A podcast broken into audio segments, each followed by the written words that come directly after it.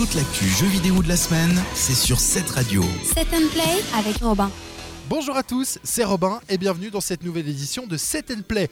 Au programme cette semaine, le test d'un jeu qui est déjà sorti mais qui cette fois sort sur une nouvelle console. Je parle de Mario Kart 8, sorti à l'époque sur Wii U et qui sort désormais en version Switch. Eh bien oui, puisque Nintendo a sorti sa fameuse nouvelle console et que pour l'instant, à part Zelda, Zelda et Zelda, eh bien c'est vrai qu'on est assez peu gâté en termes jeu. Il fallait que Nintendo se reprenne, et bien c'est chose faite avec Mario Kart.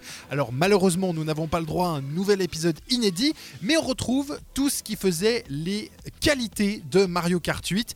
D'autant plus que vous allez pouvoir le trimballer partout, puisque eh bien, c'est euh, le côté très sympa de la Switch. Vous allez donc pouvoir jouer à ce très bon jeu partout. On notera également que tous les DLC sortis sur Wii U sont inclus dans le jeu de base, et ça, ça fait bien plaisir. Et pour toutes les personnes qui aiment jouer à plusieurs, sachez qu'il y a enfin un vrai mode battle et du contre-la-montre en 200 cm3. Donc ça, ça va vraiment faire plaisir à tout le monde, avec évidemment des temps de chargement optimisés pour la console et un rééquilibrage euh, des euh, personnages et des cartes plutôt bien pensés. Alors malheureusement, qui dit portage dit finalement assez peu de nouveautés effectivement, on notera qu'il n'y a aucun nouveau euh, circuit en mode Grand Prix et ça c'est un peu dommage.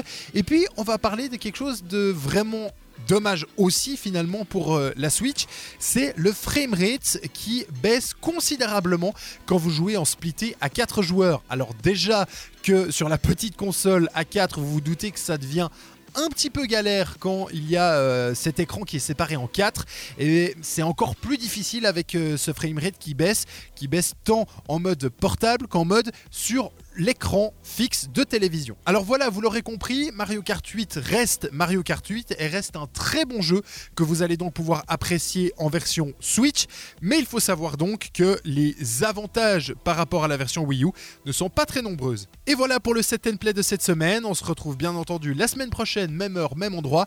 D'ici là, portez-vous bien, jouez aux jeux vidéo, à très vite, ciao ciao. Set and Play sur cette radio.